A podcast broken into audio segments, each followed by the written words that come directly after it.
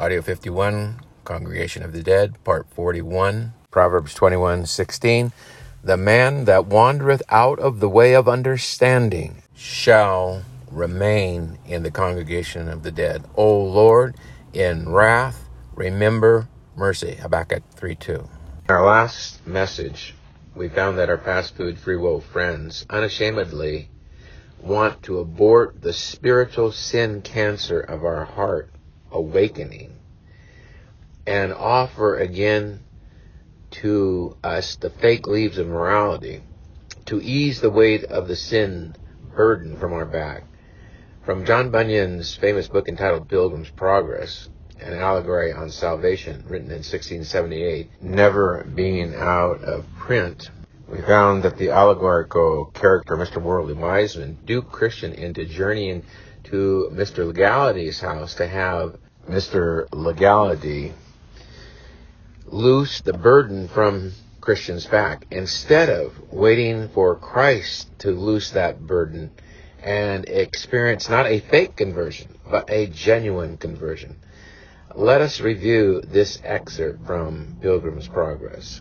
At first, let us set the table by reminding ourselves that the allegorical character evangelist righteously angered because Christian had veered off his course en route to the wicket gate, explains the following to Christian, quote, And for this, thou Christian, must consider to whom he, Mr. Worldly Wiseman, sent thee, and also how unable that person, that is, Mr. Legality, was to deliver thee from thy burden he to whom thou wast sent for ease, being by name legality, is the son of the bondwoman, who now is, and is in bondage with her children, and is in a mystery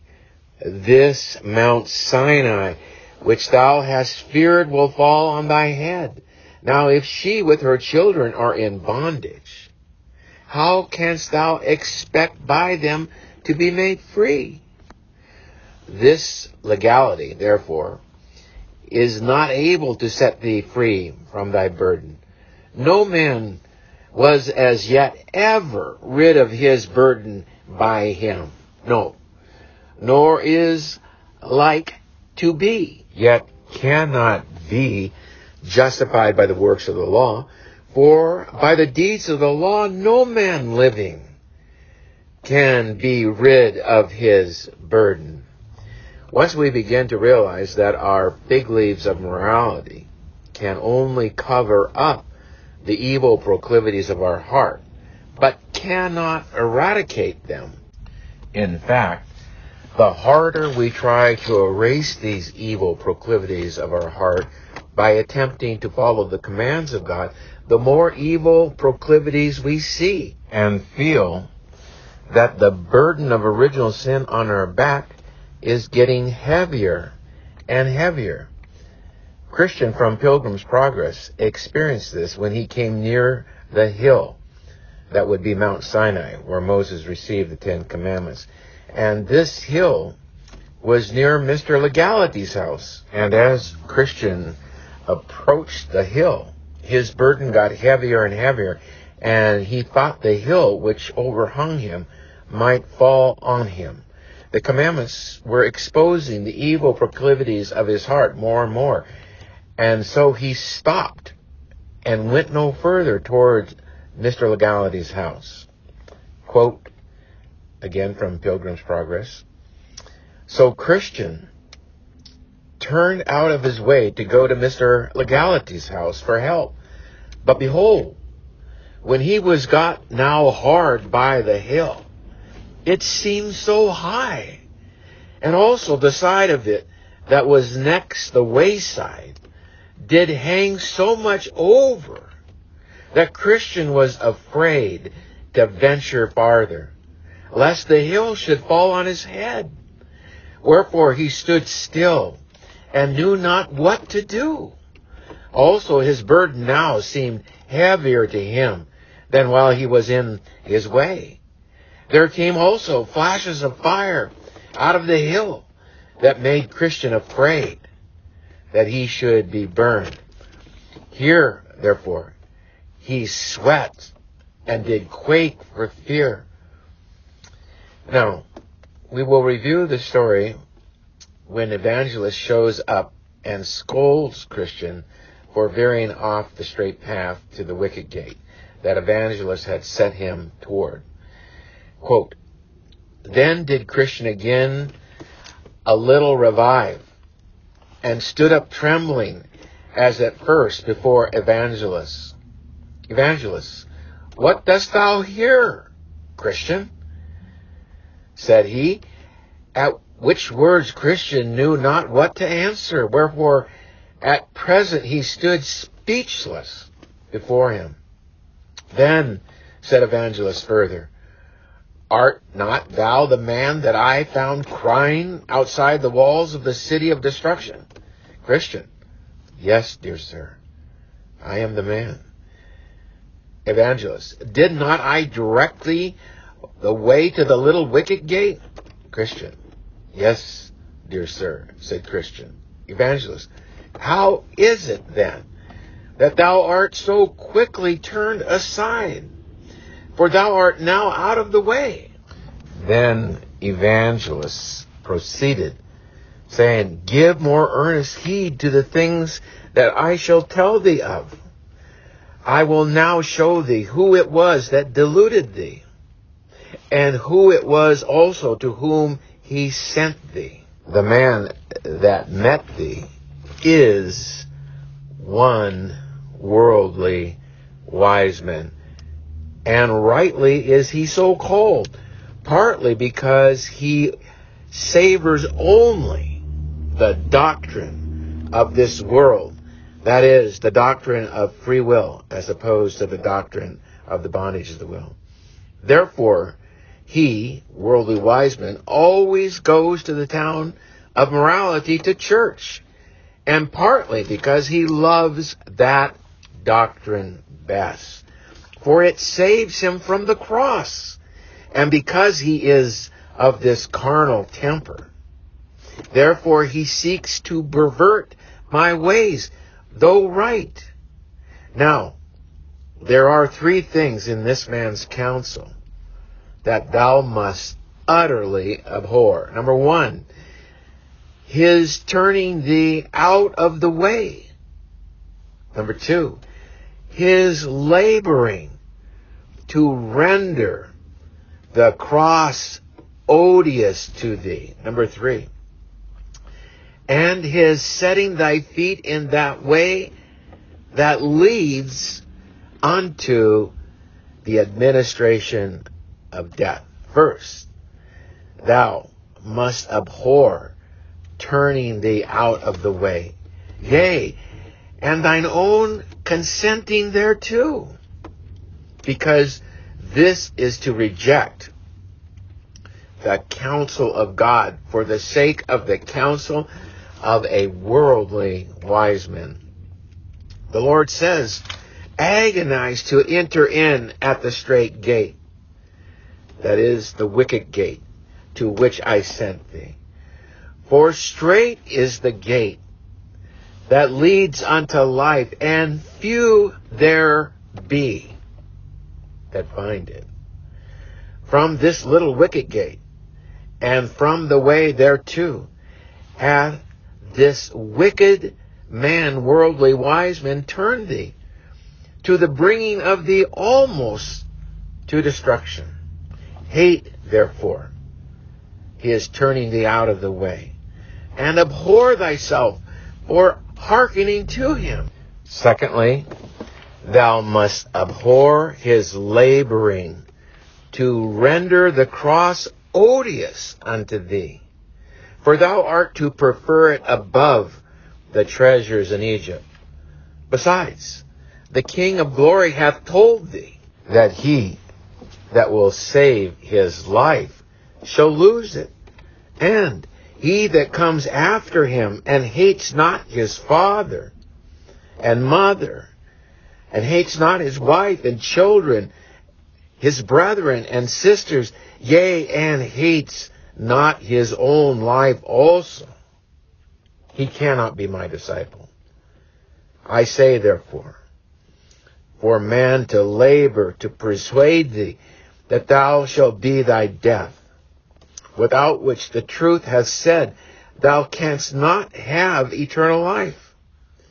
This doctrine thou must abhor. Thirdly, thou must hate his setting of thy feet in the way that leadeth to the ministration of death. And for this thou must consider to whom he sent thee, and also how unable that person was to deliver thee from thy burden. He to whom thou was sent for ease, being by name legality, is the son of the bondwoman, who now is, and is in bondage with her children, and is in a mystery, this Mount Sinai, which thou hast feared will fall on thy head. Now, if she with her children are in bondage, how canst thou expect by them to be made free? This legality, therefore, is not able to set thee free from thy burden.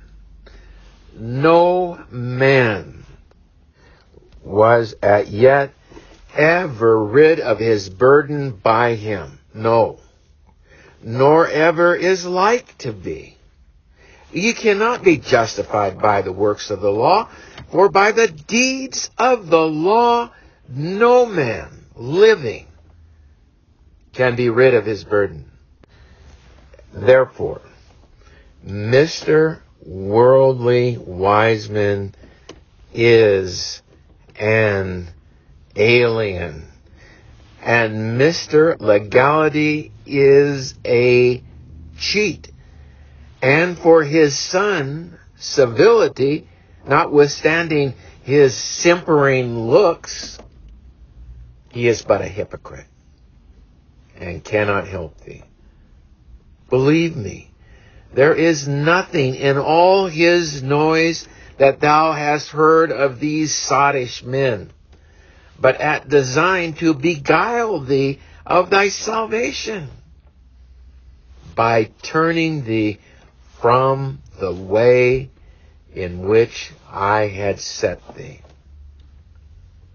After this, evangelist called aloud to the heavens for confirmation of what he had said. And with that there came words and fire out of the mountain under which poor Christian stood that made the hair of his flesh stand up.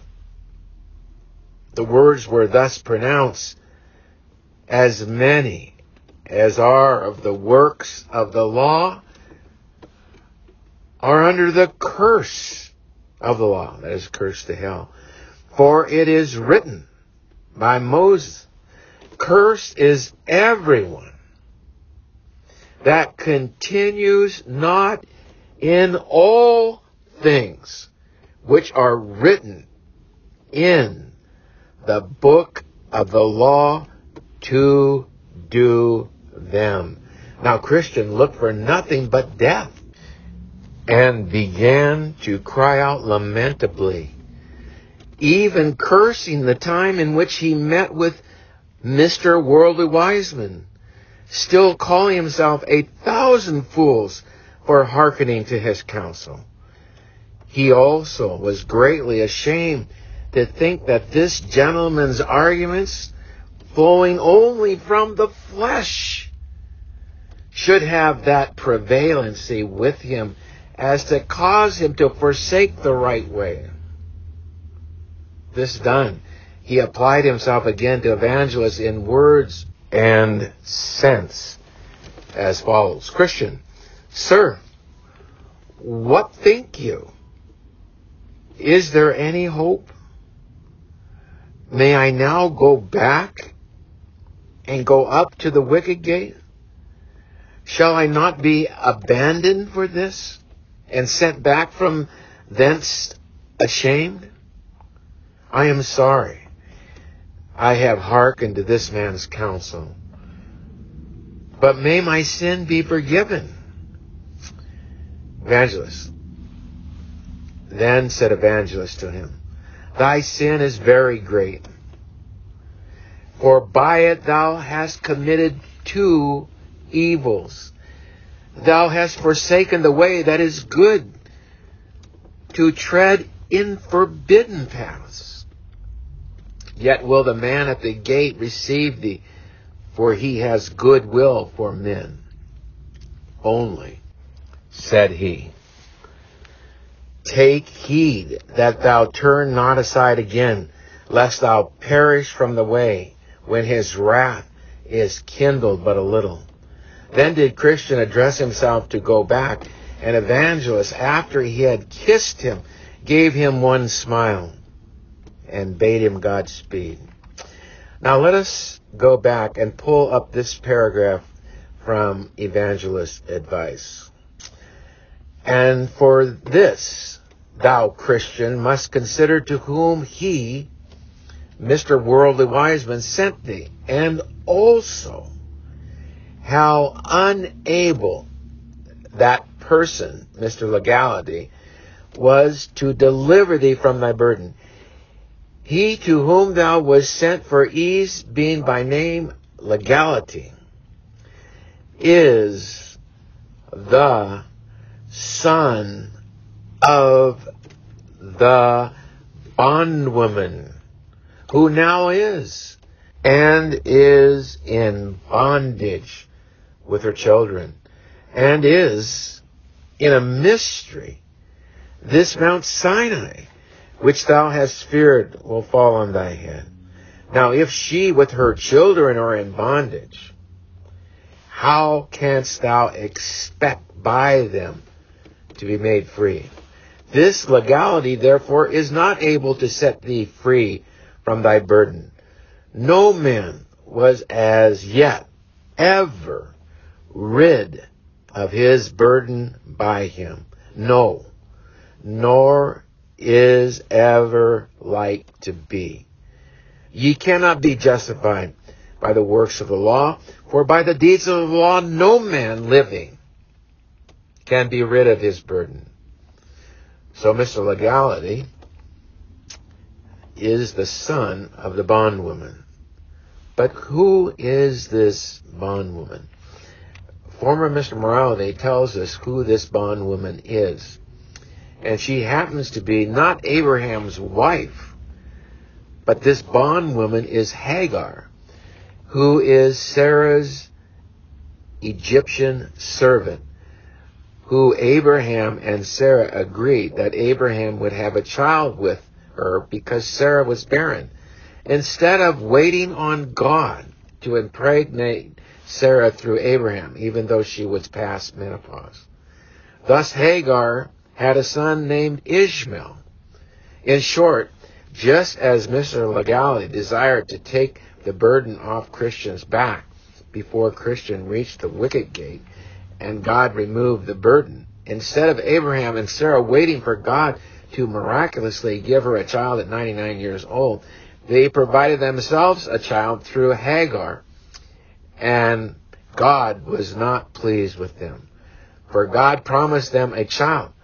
But like Christian going to Mr. Legality's house to falsely ease Christian of his burden, Abraham and Sarah made a child happen by getting her Egyptian servant pregnant through Abraham. Now let us listen to how former Mr. Morality rebukes his Galatian brethren for falling away from the truth by putting themselves back under the law.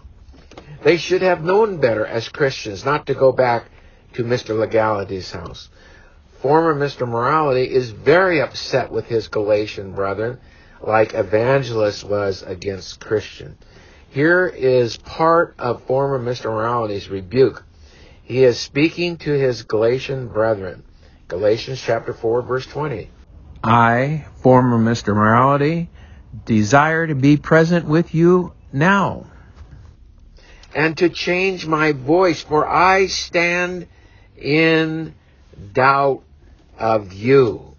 Verse 21 Tell me, ye that desire to be under the law, do you not hear the law? Verse 22 For it is written that Abraham had two sons, the one by a bondmaid Hagar. The other by a free woman, Sarah. Verse 23. But he, Ishmael, who was of the bondwoman, Hagar, was born after the flesh. But he, Isaac, of the free woman, Sarah, was by promise. Verse 24 which things are an allegory. For these are the two covenants. That is, the covenant of works and the covenant of grace. The one from Mount Sinai, which gendereth to bondage, which is Hagar. Verse 25. For this Hagar is Mount Sinai in Arabia, and answereth to Jerusalem, which now is, and is in bondage with her children.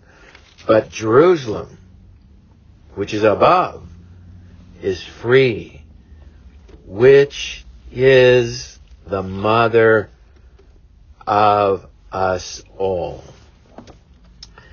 There's a lot packed into that passage, and we will look into it in detail over the next several messages. But now, first, let us go back to former Mr. Morality's opening statement. Galatians chapter 4, verse 20. I, former Mr. Morality, desire to be present with you now and to change my voice, for I stand in doubt of you. Verse 21. Tell me, Ye that desire to be under the law, do ye not hear the law? Why would former Mr. Morality say, do you not hear the law? Do we remember from our last message that Moses received not the commandments in peace and tranquility, but in a smoke like a furnace with a quaking and thundering Mount Sinai. Exodus 19, verse 18. And Mount Sinai was altogether on a smoke, because the Lord descended upon it in fire, and the smoke thereof ascended as the smoke of a furnace, and the whole mount quaked greatly. Why did God not bring the commandments in peace and tranquility? But in Exodus 20, verse 19, and they said unto Moses, Speak thou with us, and we will hear, but let not God speak with us, lest we die. Verse 20, and Moses said unto the people, Fear not, for God is come to prove you, that is, test you, and that his fear may be before your faces. Why? That ye sin not. So the commands of God were given to prove or test us. That our Lord's fear might be before our faces. Why? That we sin not. Keep in mind that sinning is law breaking. And just in the secular world, most of us fear breaking the law if the law is being enforced. But we as men Americans do not see the Ten Commandments or the law as the loaded gun pointing at us, condemning us to hell. But we see the law as a way of obtaining virtue and is innately embedded in our DNA. If we know for sure that our laws in America will be enforced, does it not create a certain amount of fear in us and thus restrains us from breaking our American laws? But what if it is like it is in America today, when in our liberal cities the law is very loosely enforced? The crime rate is skyrocketing, and the general public is now endangered by criminals running amok. But God's laws in America are no longer feared. And thus, not only are America's laws not feared, but neither are God's laws feared in America. Thou shalt not commit adultery, or thou shalt not fornicate. Fornication in America is so normal, it is as rampant and shameless as breathing. Thou shalt keep the Sabbath. From 1620, when the Pilgrims arrived, to about 1960s, most stores in America were closed on Sunday, and now, except for Chick fil A, most retail stores are open on Sunday. Thou shalt not kill. In America today, we have teens involved in mass murder. There are 47 murders per day in America. Thou shalt not steal. Washington State alone is expecting 50,000 car thefts in 2022. Just think how much more moral America would be if every American home, business, school, church had the Ten Commandments hanging on their wall in view of the public and we actually enforced God's commandments. But we as natural men Americans do not fear God's law no more than the Israelites did. Exodus 19:7. And Moses came and called for the elders of the people and laid before their faces all these words which the Lord had commanded him. Verse 8. And all the people answered together and said, All that the Lord hath spoken, we will do. Really? Well, history shows that Israel did not follow God's law, and they were overthrown in 597 BC and again in 70 AD, ceasing to be again a nation until 1949. So why are we born into this world not fearing God's commandments? For if we innately, as individuals, feared God's commandments of perfection, we would not have this horrific criminality that we see in America today? Answer? We all know we are liars by nature, envious by nature, etc. But it is also in our DNA to attempt to follow the law as best we can. And this becomes our fig leaves of morality, covering over our lying sin nature, our envious sin nature, our adulterous sin nature, our murderous sin nature, etc. Even the man on death row thinks he has done enough good that will outweigh the murder he committed. Thus, we all give ourselves a personal pass into heaven, not using common sense to figure out that we cannot be admitted into heaven lest we be holy, for heaven is holy or sinless. Therefore, we innately use the commandments to create virtue in our lives. And thus, thinking God will give us an okay nod into the pearly gates. So it is totally against the DNA of us natural men Americans to believe that the commandments are the loaded gun pointing at us and condemning us to hell. For we cannot attain perfection as prescribed by God in order to make us holy. But we are born into this world believing that our fig leaves of morality, that is, following the law partially, but not perfectly, will cover over the evil proclivities of our heart enough that God will give us the okay nod into heaven. But common sense tells us this cannot be true. God cannot take a liar into heaven, for we must be holy or follow God's commandments perfectly to be admitted into heaven. The commands of God are to work wrath in our lives, not virtue, as all of us natural men Americans innately believe. For it is in our DNA to believe that the commands of God work virtue in our lives. But the commands have two separate functions. We are to follow Jesus, and Jesus followed his Father in heaven's commandments perfectly. And thus Jesus expects us to follow them perfectly, lest we be cursed to hell. Matthew chapter 5, verse 48. Jesus commands us, I command you, be ye therefore perfect, even as your Father which is in heaven is perfect. Former Mr. Morality. In Galatians chapter 3, verse 10, says this, for as many as are of the works of the law, which means you try to follow the commands partially, are under the curse of the law. That is, cursed to hell.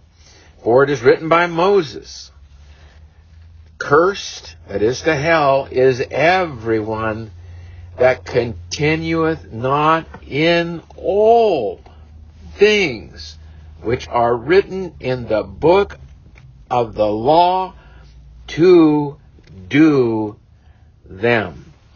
The second function of the law is to show us that the fountain from which all evil in this world flows is right out of our own heart. Let us again listen to Pilgrim's Progress to see how John Bunyan, the author of Pilgrim's Progress, allegorically portrays the evil proclivities of our heart or our sin nature or our original sin. Quote, then the interpreter took Christian by the hand and led him into a very large parlor that was full of dust because never swept. The which after he had reviewed a little while, the interpreter called for a man to sweep. Now, when he began to sweep, the dust began so abundantly to fly about that Christian had almost therewith been choked. Then said the interpreter to a damsel that stood by, Bring hither the water, and sprinkle the room. The which, when she had done it, was swept and cleansed with pleasure. Christian. Then said Christian, what means this? Interpreter. The interpreter answered, This parlor is the heart of a man that was never sanctified by the sweet grace of the gospel. The dust is his original sin, that is his evil proclivities of his heart, and inward corruptions that have defiled the whole man. That is, his evil proclivities of his heart have defiled the whole man. He that began to sweep at first is the law. But she that brought water and did sprinkle it is the gospel. Now, whereas thou sawest that, so soon as the first began to sweep, the dust, that is the original sin or the evil proclivities of our heart, the dust did so fly about that the room by him, that is him who swept, could not be cleansed, but that thou wast almost choked therewith. This is to show thee that the law, instead of cleansing the heart by its working from sin, doth revive, put strength into, and increase it in the soul. even as it doth discover and forbid it. For it doth not give power to subdue. The law does not give power to, sub- to subdue. It simply exposes the evil proclivities of our heart. Again, as thou sawest the damsel sprinkle the room with water, upon which it was cleansed with pleasure, that is ease, this is to show thee that when the gospel comes, in the sweet and precious influence thereof to the heart, then I say, even as thou sawest the damsel lay the dust by the sprinkling the floor with water, so is sin vanquished and subdued, and the soul made clean through the faith of it, and consequently fit for the King of glory to inhabit. Now, again, the first function of the law as new creations is the recognition that the law demands perfection. And anything less than perfection is falling short of the glory of God and is sin. The second function of the law was just portrayed above. He that began to sweep at first is the law. The dust is original sin, and he that began to sweep is the law. And the broom of the law or the broom of the commands of God are not to bring virtue in our lives, but the commands are to be used to stir up the dust, that is, stir up the evil proclivities of our heart, making them come alive to us.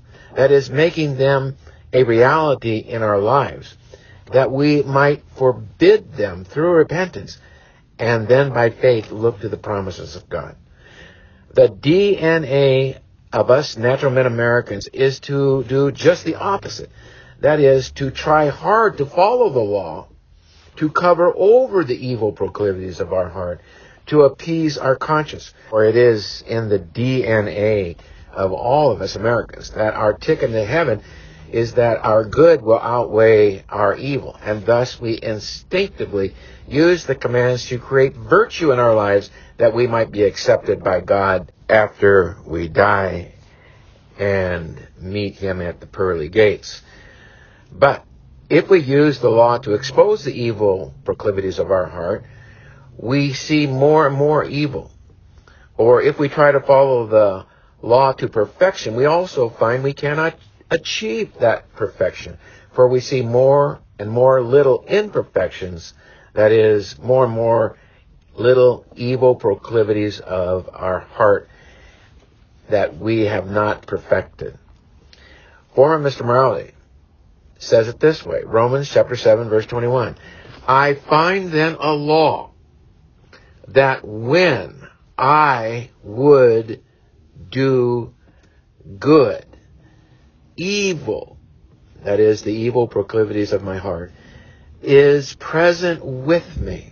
Therefore, whether we use the broom of the law to stir up the evil proclivities of our heart, or we attempt to obtain perfection through the law, we feel the weight of our sin nature increasing and becoming a burden on our back that begins to incapacitate us.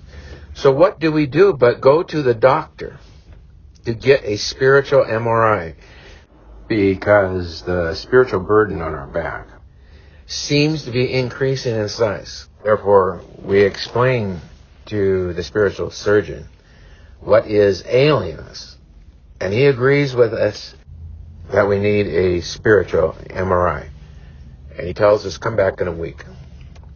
So a week later, we come back to the doctor, and the nurse comes out and tells us to have a seat, and the doctor will come out to see us. Not too long after, the doctor comes out with his head down and we are thinking to ourselves, it doesn't look good. Slowly, the doctor lifts his head and with a sad countenance says, I'm so sorry. And we being cowboy Americans say, it is okay, doc. Give it to us straight. We can take it. I'm so sorry. I'm so sorry to tell you. But you have the horrific disease of sin cancer. Sin cancer of the heart, which is the worst kind. Then we say, it's okay, doc. Just tell us. Is it terminal? The doc says, I'm afraid so. We say, how long do we have to live, doc? The doc says, it is a very unpredictable disease. It could be minutes from now, or 60 to 70 years from now, depending on your age. We say, really? How is that possible? The spiritual doctor says, it is a controlled disease. So we say, as natural men Americans, controlled by who? The doctor said, most likely, you don't know him. For if he hasn't revealed himself to you, then definitely you don't know him. We say, well, can he cure our sin cancer? The doctor says, from what I understand, he can cure you. We say, well, how do we get an appointment with him? The doctor says, well, that is the problem. He is very unpredictable who he gives appointments to. Can I tell you this? He's not a union worker. He doesn't go by seniority or first come, first serve. For it seems his program is such that the first are last and the last are first. Like I say, he is a very unpredictable sin cancer of the heart surgeon. So we say, well, where do we find him? The spiritual doctor says, that is another problem. He doesn't have an office. He is a mobile sin cancer of the heart surgeon. He comes to you by surprise, but it will be the most glorious day of your lives when he shows up. No nauseating chemo or killer radiation. He is a very high-tech organ transplant expert. And you are cured immediately. We say, well, what about our sin cancer heart? What is the cause of our sin cancer? The spiritual doctor says, the word sin means law breaking. And so your heart is a law breaking heart that is not repentant over its breaking of the law and therefore is called a non repentant stony heart. And he transplants it with a tender, repentant heart of flesh. But he doesn't take away the evil proclivities, but magnifies them. What do you mean, Doc? That he magnifies them. The doc says, just before he does the transplant, he circumcises our stony heart. And we see in living color all the vileness of the evil proclivities of our heart.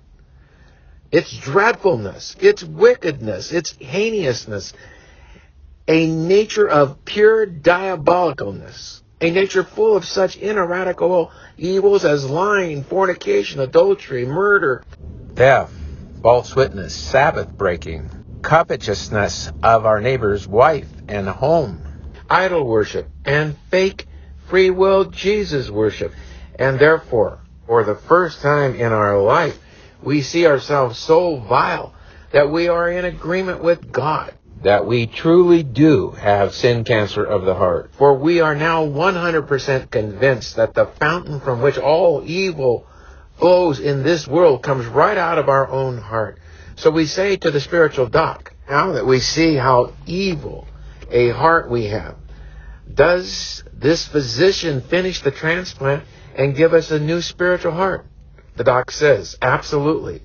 And this new heart is circumcised and is open for our viewing, and it is so ugly and vile to us that it becomes not only a circumcised heart, but a broken and repentant heart. As now we are aware that we are continually falling short of the glory of God, and we know wholeheartedly that we deserve to go to hell, and feeling the wretchedness of our heart, we blurt out to the great physician, Who shall deliver us from this body of death?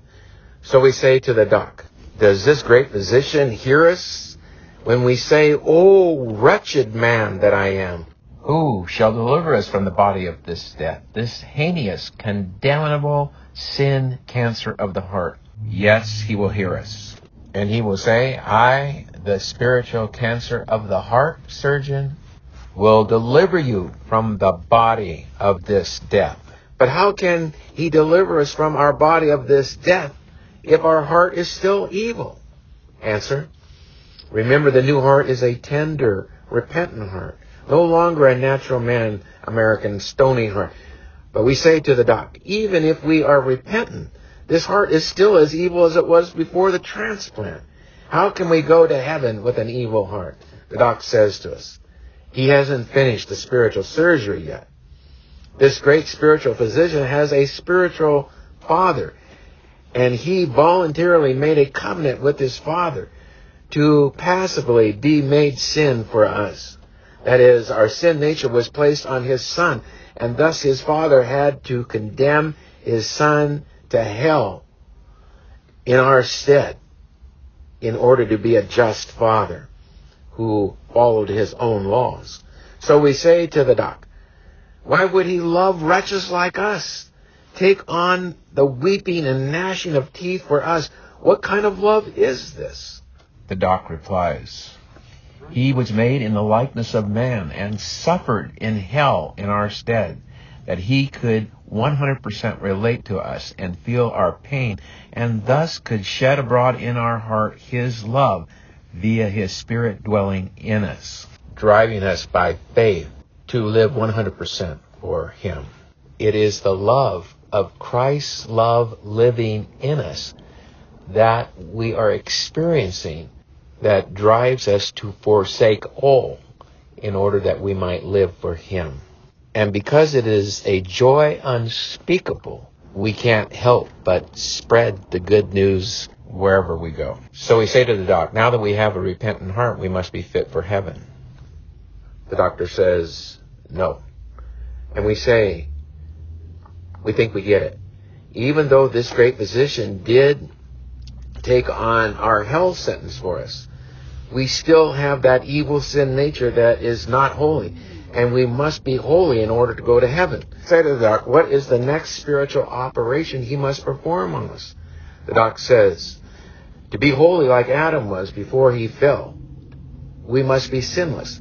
And the only way that that can happen is for the great physician to extract, remove, or transplant our self-righteousness with a perfect righteousness. So we say to the doc, how do we get this perfect righteousness that makes us holy or sinless? Or makes us perfect? Doc says, you get that perfect righteousness by faith. So we say to the doc, but where does this perfect righteousness or perfect fulfillment of the law come from? The doc says, do you have any idea who this great spiritual physician is? We say to the doc, no, we have no idea who he is. We have never met him. And you told us he was not only very unpredictable in who he chooses to heal, and he doesn't have a normal doctor's office here on earth, but he is a mobile doctor and finds us and comes to us at his pleasure, not ours. And thus it appears we never know him until he shows up and reveals himself to us. So the doc says to us, have you ever heard of Jesus? We say, well, of course we have. Almost all of us Americans have heard of Jesus. The doc says, have you ever heard that he is called the God man? We say, yes, probably most of us have.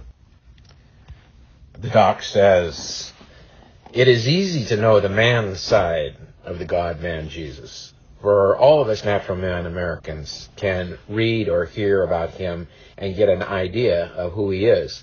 But none of us natural men Americans can know the God side of the God man. For the God side of the God man, Jesus, is spiritual. And it is not until Jesus completes the transplants of our spiritual organs and then pours his spirit into us that we become a new spiritual creation.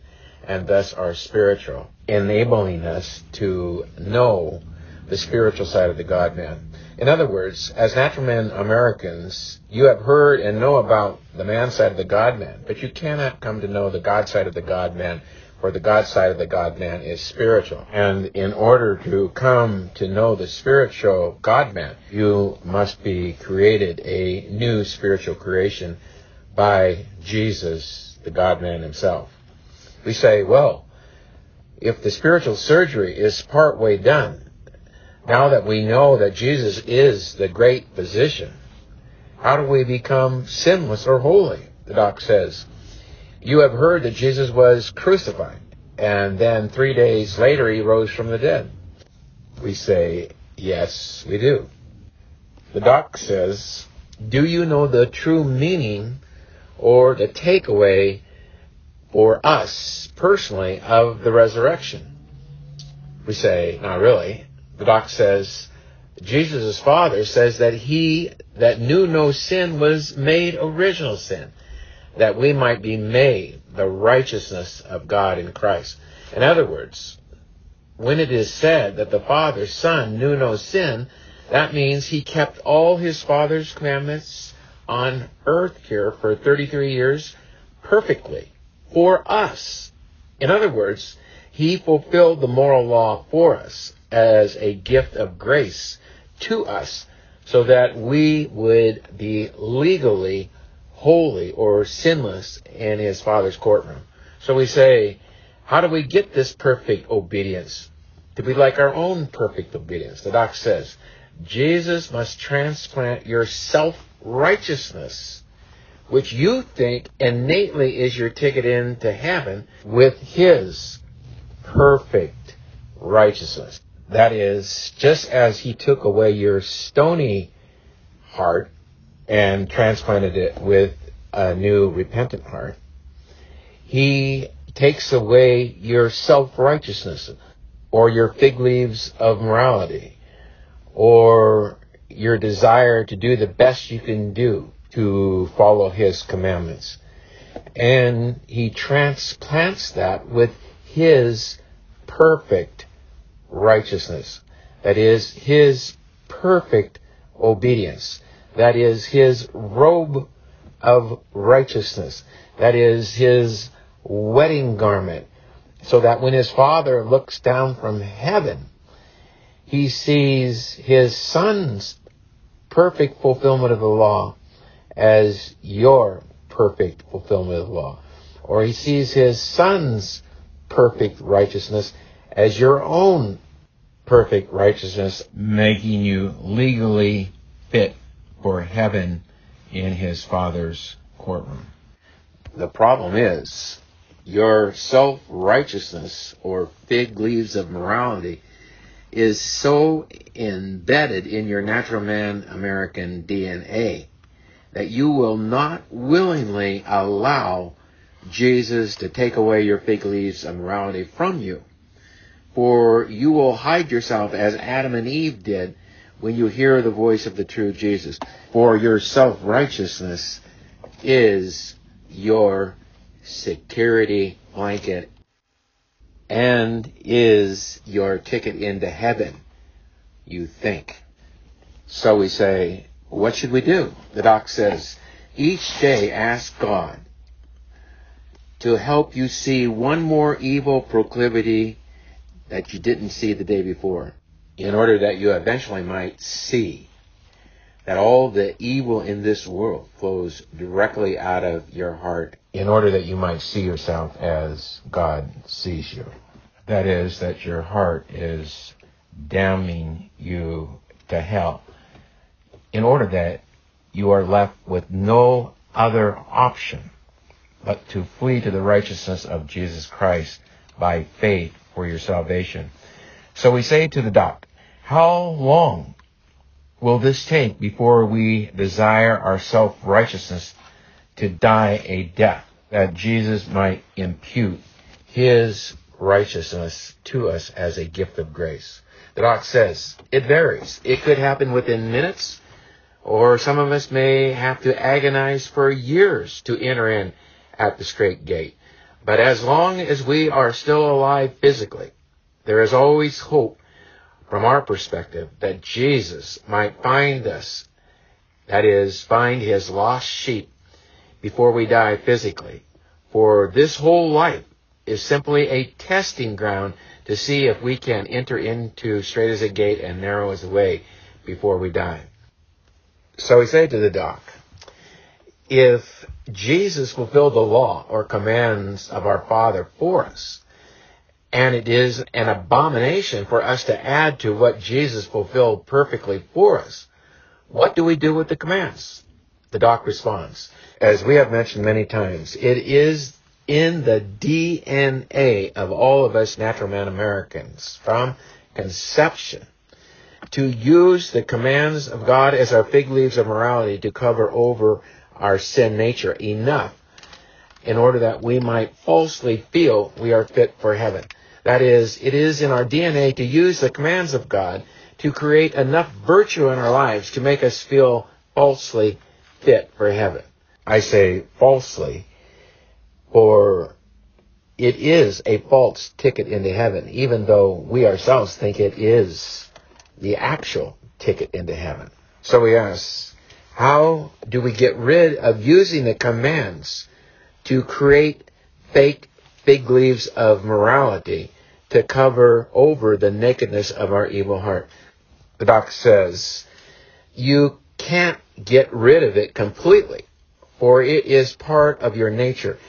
And just like you needed to have your unrepentant stony heart transplanted by surgeon Jesus with a tender, repentant heart of flesh, you need to have your fig leaves of morality or your attempting to follow the law partially or your self-righteousness to be removed and transplanted with the spiritual function of the law. When Jesus makes you a new spiritual creation, in the DNA of that new spiritual creation, will be embedded the spiritual function of the law with a remnant of the fig leaves of morality that needs to be tamped down. This new spiritual law has two innate functions. Number one, the law demands 100% perfection, which is impossible, throwing our new spiritual nature to the feet of Jesus in fear and trembling, crying out for mercy as we, with tears of joy, feel Jesus reaching down and gently and lovingly lifting us up, saying, Fear not, my Father's wrath is subdued, for I have fulfilled the moral law for you perfectly.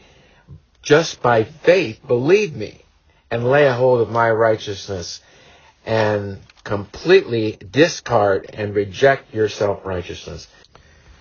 The second function of the law is to use the law as a broom to stir up the evil proclivities of your heart. You might first forbid these evil proclivities, but also repent over them before they become an act of sin. In short, the new innate spiritual meaning of the law in your new creation is that perfect really does mean perfect, humbling you. The broom of the law, stirring up the dust of the evil proclivities makes evil always present with you when you attempt to do good, keeping you in a continual life of repentance. So we say to the doc, this new creation sounds wonderful. A new repentant heart of flesh to replace our unrepentant stony heart. The drudgery of our self-righteousness being used as big leaves of morality to be replaced with Christ's perfect righteousness, a new spiritual use of the law to replace the Mr. Legality of our heart, making us to easily shun the counsel of the Mr. Worldly Wisemen of this world. A new spiritual use of the law to humble us, making us serve the Lord with and rejoice with trembling at the feet of Jesus as we wipe our tears of joy from his feet as he with his loving arms is lifting us up saying, Fear not, I have prepared a wedding garment for you. Please come to the marriage supper. And he gives us the repentant heart to come, that we might be joined to Christ in marriage. Former Mr. Morality, one of the worst persecutors of the church, says to his followers in Rome the following Romans chapter 7 verse 4. Wherefore, my Roman brethren, ye also are become dead to the law by the body of Christ, in order that ye, along with myself, should be married to another, even to Christ, who is raised from the dead, that we should bring forth fruit unto God. So, Doc, when we finally reach the wicket gate, our sin cancer of the heart surgeon shows up unexpectedly and makes us a new creation. What will it feel like as a new creation? The doc says, it will feel and look like this following woman who, though at one time was a very ungodly woman, now sees that her heart was way worse than she ever thought it was, but that her heart was no more evil than the most moral woman in Israel. For the entire human race are conceived into this world with the same evil heart from which all the evil in this world flows, which should make us flee with tears of joy to the righteousness of Christ as our fulfillment of the law. For us, as our ticket into heaven. If we have yet to become a new creation, we have yet to experience the gratefulness of this sinner woman. We have yet to experience the indebtedness of this sinner woman. We have yet to experience the comprehension of this sinner woman. We have yet to experience the tears of joy that this sinner woman is experiencing compared to a fast food free will Pharisee who is clueless to the love of Christ's love living in her and every true believer. Dr. Luke chapter 7 verse 36. And one of the Pharisees, a fast food free will preacher, desired Jesus that he would eat with him. And Jesus went into the Pharisee's house and sat down to meat. Verse 37. And behold, a woman in the city, which was a sinner, when she knew that Jesus sat at meat in the Pharisee's house, brought an alabaster box of ointment, very expensive. Verse 38 and stood at Jesus' feet behind him weeping and began to wash his feet with tears, that is of joy, and did wipe them with the hairs of her head and kissed Jesus' feet and anointed them with the ointment. Verse 39. Now when the Pharisee, which had bidden him, saw it, he spake within himself, saying, This man, that is Jesus, if he were a prophet, would have known who and what manner of woman this is that toucheth him. For she is a sinner. Verse 40. And Jesus answering said unto him, Simon, I have somewhat to say unto thee. And Simon saith, Master, Say on. So Jesus said, verse 41, There was a certain creditor which had two debtors. The one owed five hundred pence, and the other fifty pence. Verse 42. And when they had nothing to pay, he frankly forgave them both. Tell me, Simon, which one of them will love him most? Verse 43. Simon answered and said, I suppose that he to whom he forgave most. And Jesus said unto Simon, Thou hast rightly judged. Verse 44. And Jesus turned to the woman and said unto Simon, Seest thou this woman? I entered into thine house, Simon, and you gave me no water for my feet. But she hath washed my feet with tears, that is, tears of joy, and wiped them, that is, the tears, with the hairs of her head. Verse 45. Thou, Simon, gavest me no kiss. But this woman, since the time I came in, hath not ceased to kiss my feet. Jesus, confronted by the Bible teacher, who was clueless that he was God, and yet this poor sinner woman knew exactly who he was. Simon, the Bible teacher, that who had Jesus over dinner was a moral fellow, most likely. But he had no notion that he was considered arrogant by Jesus because all of us at our best moral state are altogether vanity to God.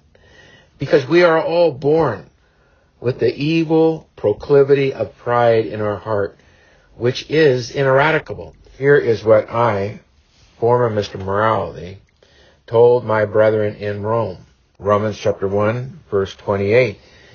And even as they, they, all of us, before we are made a new creation, and even as they did not like to retain God in their knowledge, verse 29, they, being filled from conception with all unrighteousness, with all fornication, with all wickedness, with all covetousness, with all maliciousness, full of envy, murder, debate, deceit, malignity, whispers, backbiters, haters of God, despiteful, proud, boasters, inventors of evil things, disobedient to parents.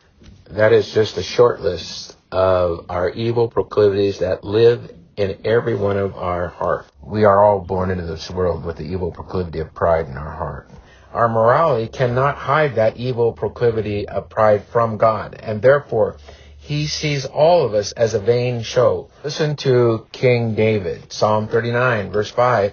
Verily, every man at his best, that is his best moral state, is all together vanity. Verse 6. Surely every man walketh in a vain show. If we are all prideful by nature, we must come to recognize it and be repentant over it, lest we set up ourselves for a fall. Proverbs 16, verse 18. Pride goeth before destruction, and a haughty spirit before a fall.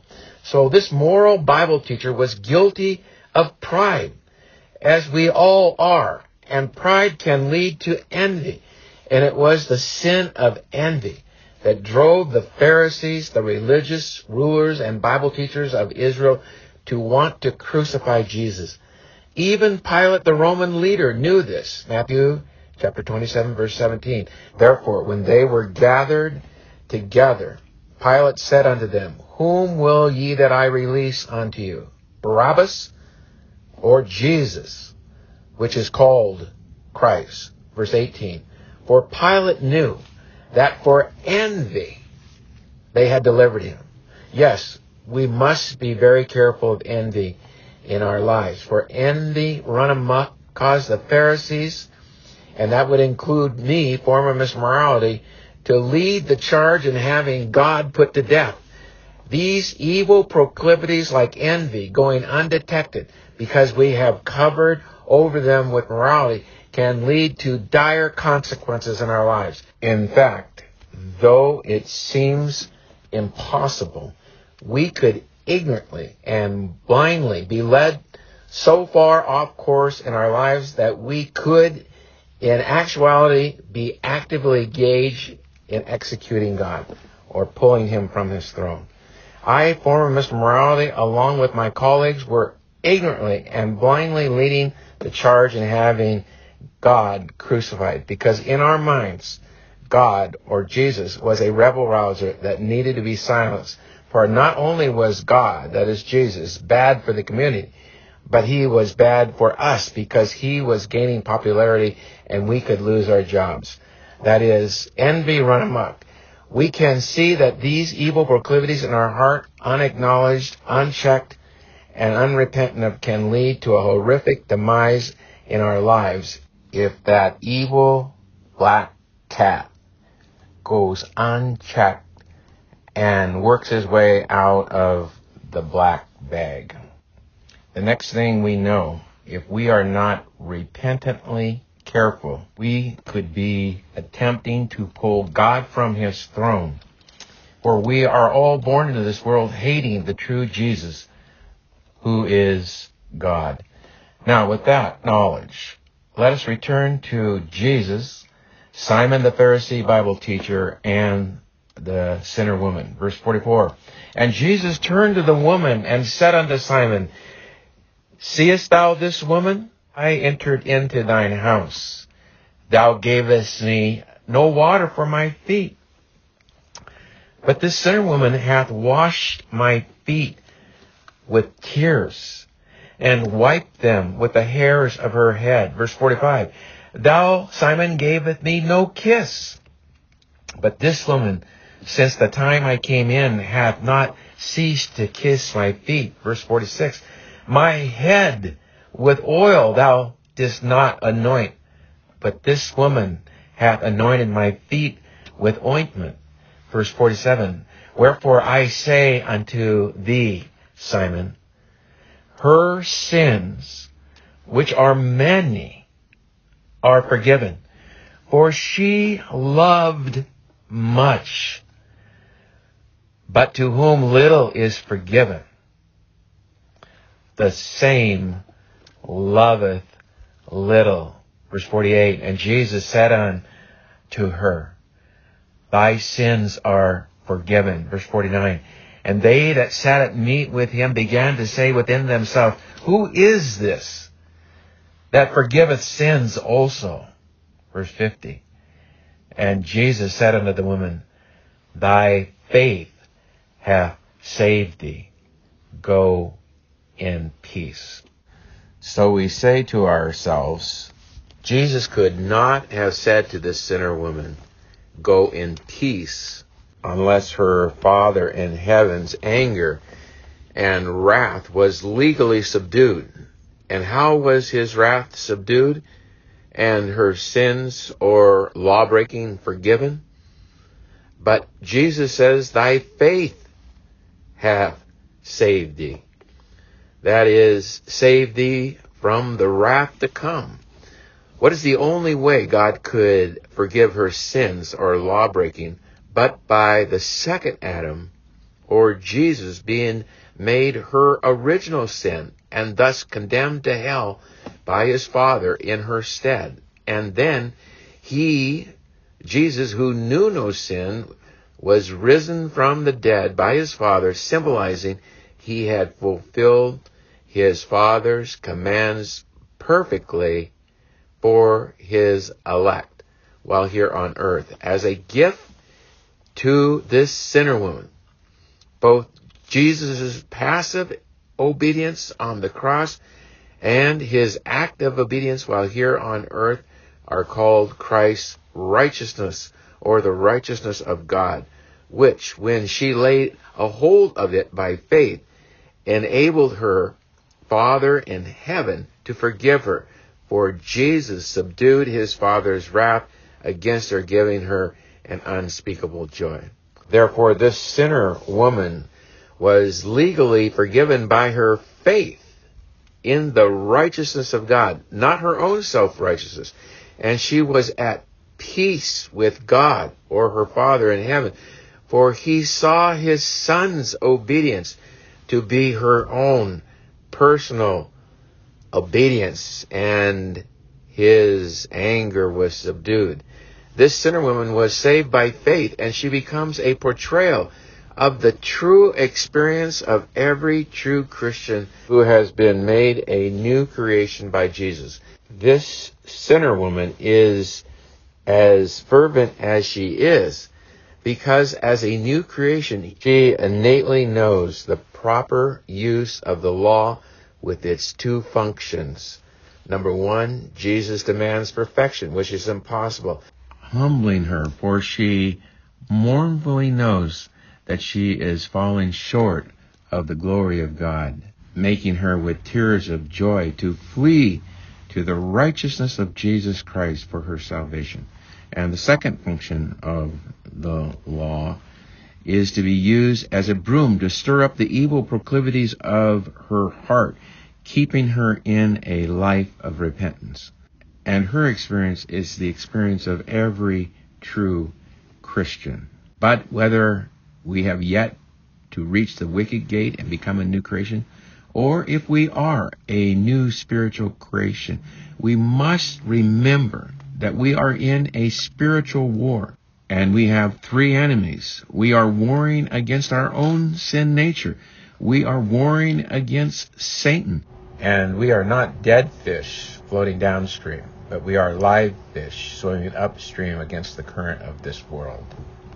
For there are many worldly wise men of this world offering to loose our burden of original sin off our back by sending us deceitfully to Mr. Legality's house that we might again put on false fig leaves of morality to cover up the evil proclivities of our heart rather than exposing them, taking away our mournful but joyful repentance in tears of unspeakable joy. Now, let us review evangelist scolding of Christian for listening to Mr. Worldly Wiseman.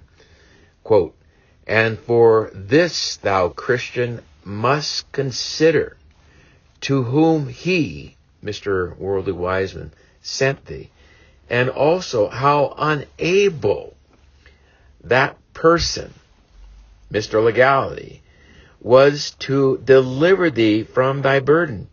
He to whom thou was sent for ease, being by name legality, is the son of the bondwoman, who now is and is in bondage with her children, and is in a mystery. This Mount Sinai, which thou hast feared, will fall on thy head. Now, if she with her children are in bondage, how canst thou expect by them to be made free? This legality, therefore, is not able to set thee free from thy burden. No man was as yet ever rid of his burden by Mr. Legality. No, nor ever is like to be. Ye cannot be justified by the works of the law, for by the deeds of the law no man living can be rid of his burden. Now let us reread and emphasize just one sentence above. He, that is Christian, to whom thou wast sent for ease, being by name legality, is the son of the bondwoman, who now is, and is in bondage with her children, and is in a mystery. This Mount Sinai, which thou hast feared, will fall on thy head. After former Mr. Morality, one of the worst persecutors of the church, was made a new creation by Jesus, he began to reread the same Bible that he was a top scholar of as a Pharisee. And he immediately realized that the idiot fisherman, Peter, who had not been to seminary, had not been to college, had the right interpretation of the Bible, and he the wrong. For Jesus had revealed himself to Peter and made him a new creation. Matthew chapter 16, verse 13. When Jesus came into the coast of Caesarea Philippi, he asked his disciples, saying, Whom do men say that I, the Son of Man, am? Verse 14. And they said, Some say that thou art John the Baptist, some say Elijah, others Jeremiah, or one of the prophets. Verse 15. Jesus saith unto them, but whom say ye that I am? Verse 16. And Simon Peter answered and said, Thou art the Christ, the Son of the living God. Verse 17.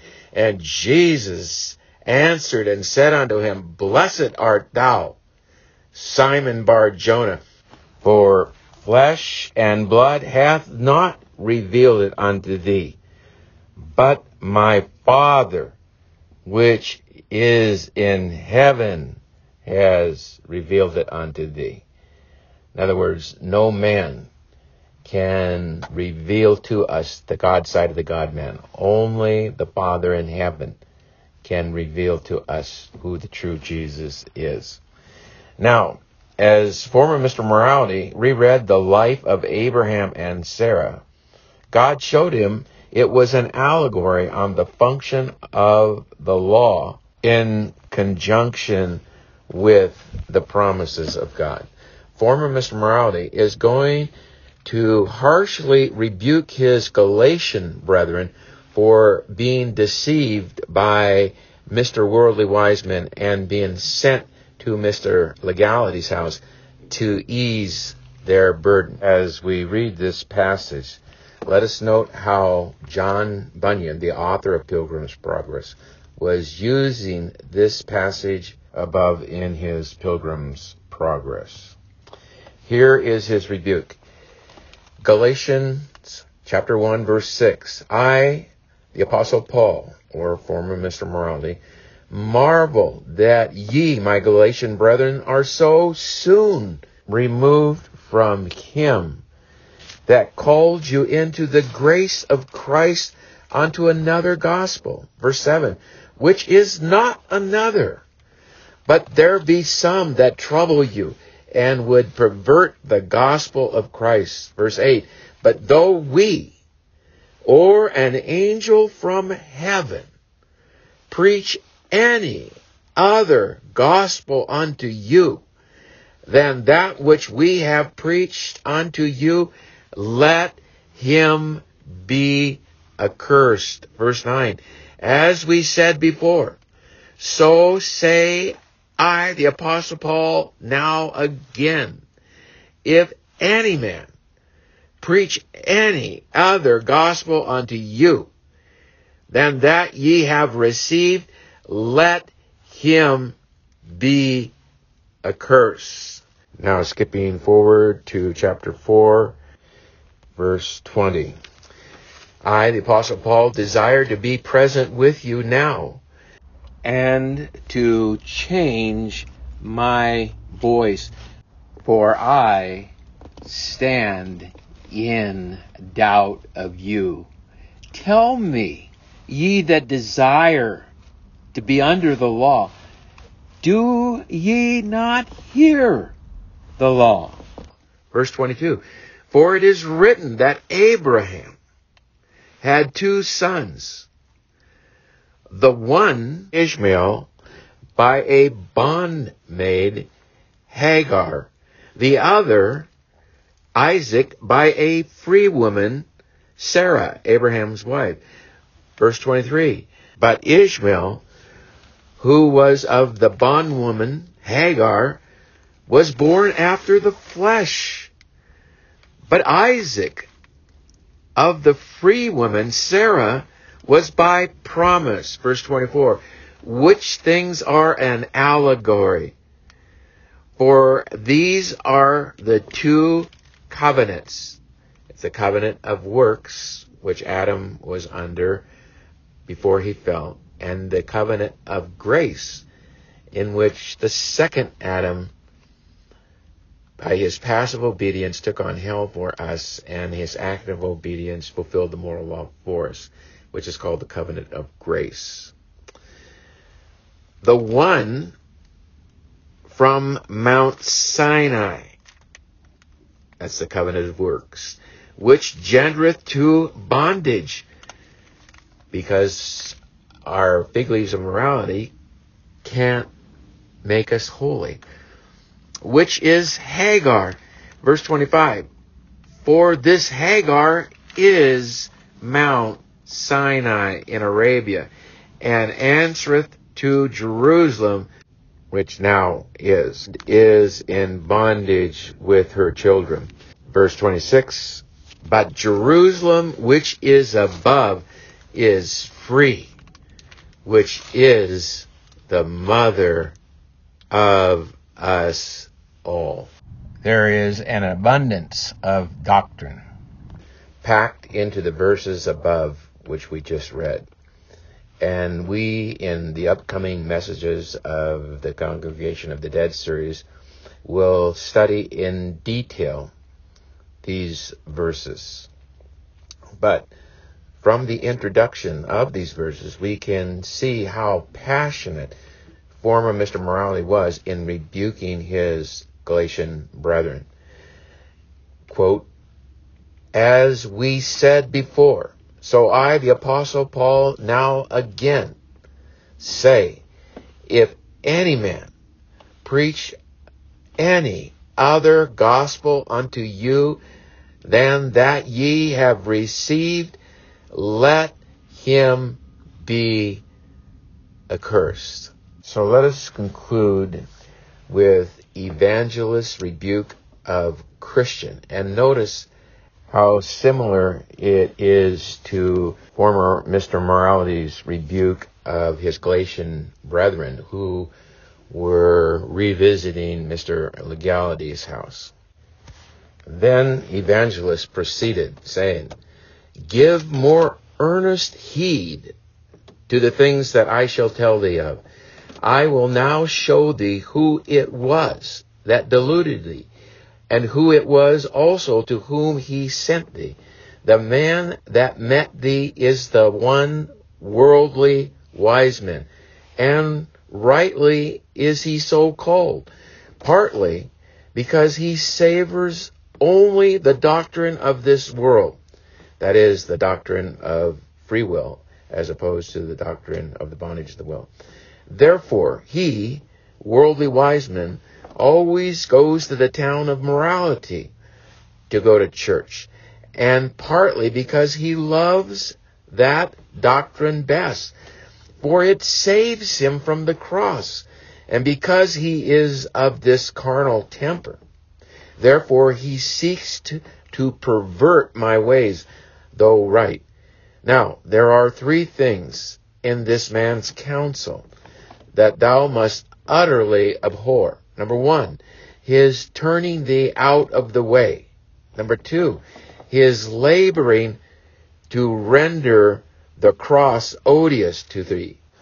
Number three, and his setting thy feet in that way that leads unto the administration of death. First, thou must abhor turning thee out of the way, yea, and thine own consenting thereto, because this is to reject the counsel of God for the sake of the counsel of a worldly wise man. The Lord says, agonize to enter in at the strait gate, the wicket gate, to which I sent thee. For strait is the gate that leads unto life, and few there be that find it. From this little wicket gate, and from the way thereto, hath this wicked man turned thee, to the bringing of thee almost to destruction. Hate therefore his turning thee out of the way, and abhor thyself for hearkening unto him.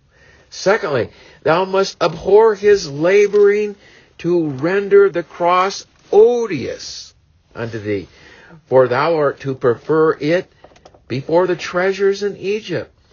Besides, the King of glory hath told thee that he that will save his life shall lose it, and he that comes after him and hates not his father and mother and wife and children, his brethren and sisters, yea, and his own life also. He cannot be his disciple. I say therefore, for a man to labor to persuade thee that thou shalt be thy death, without which the truth has said thou canst not have eternal life, this doctrine thou must abhor. Thirdly, thou must hate his setting of thy feet in the way that leadeth to the ministration of death. And for this thou must consider to whom he sent thee, and how unable that person was to deliver thee from thy burden.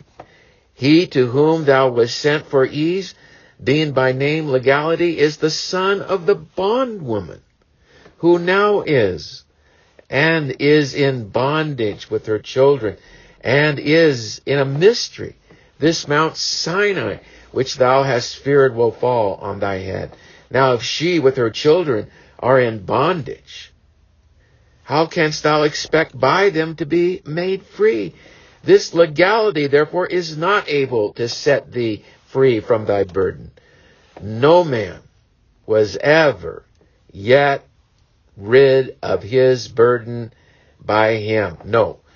Nor ever is like to be. He cannot be justified by the works of the law. For by the deeds of the law, no man living can be rid of his burden.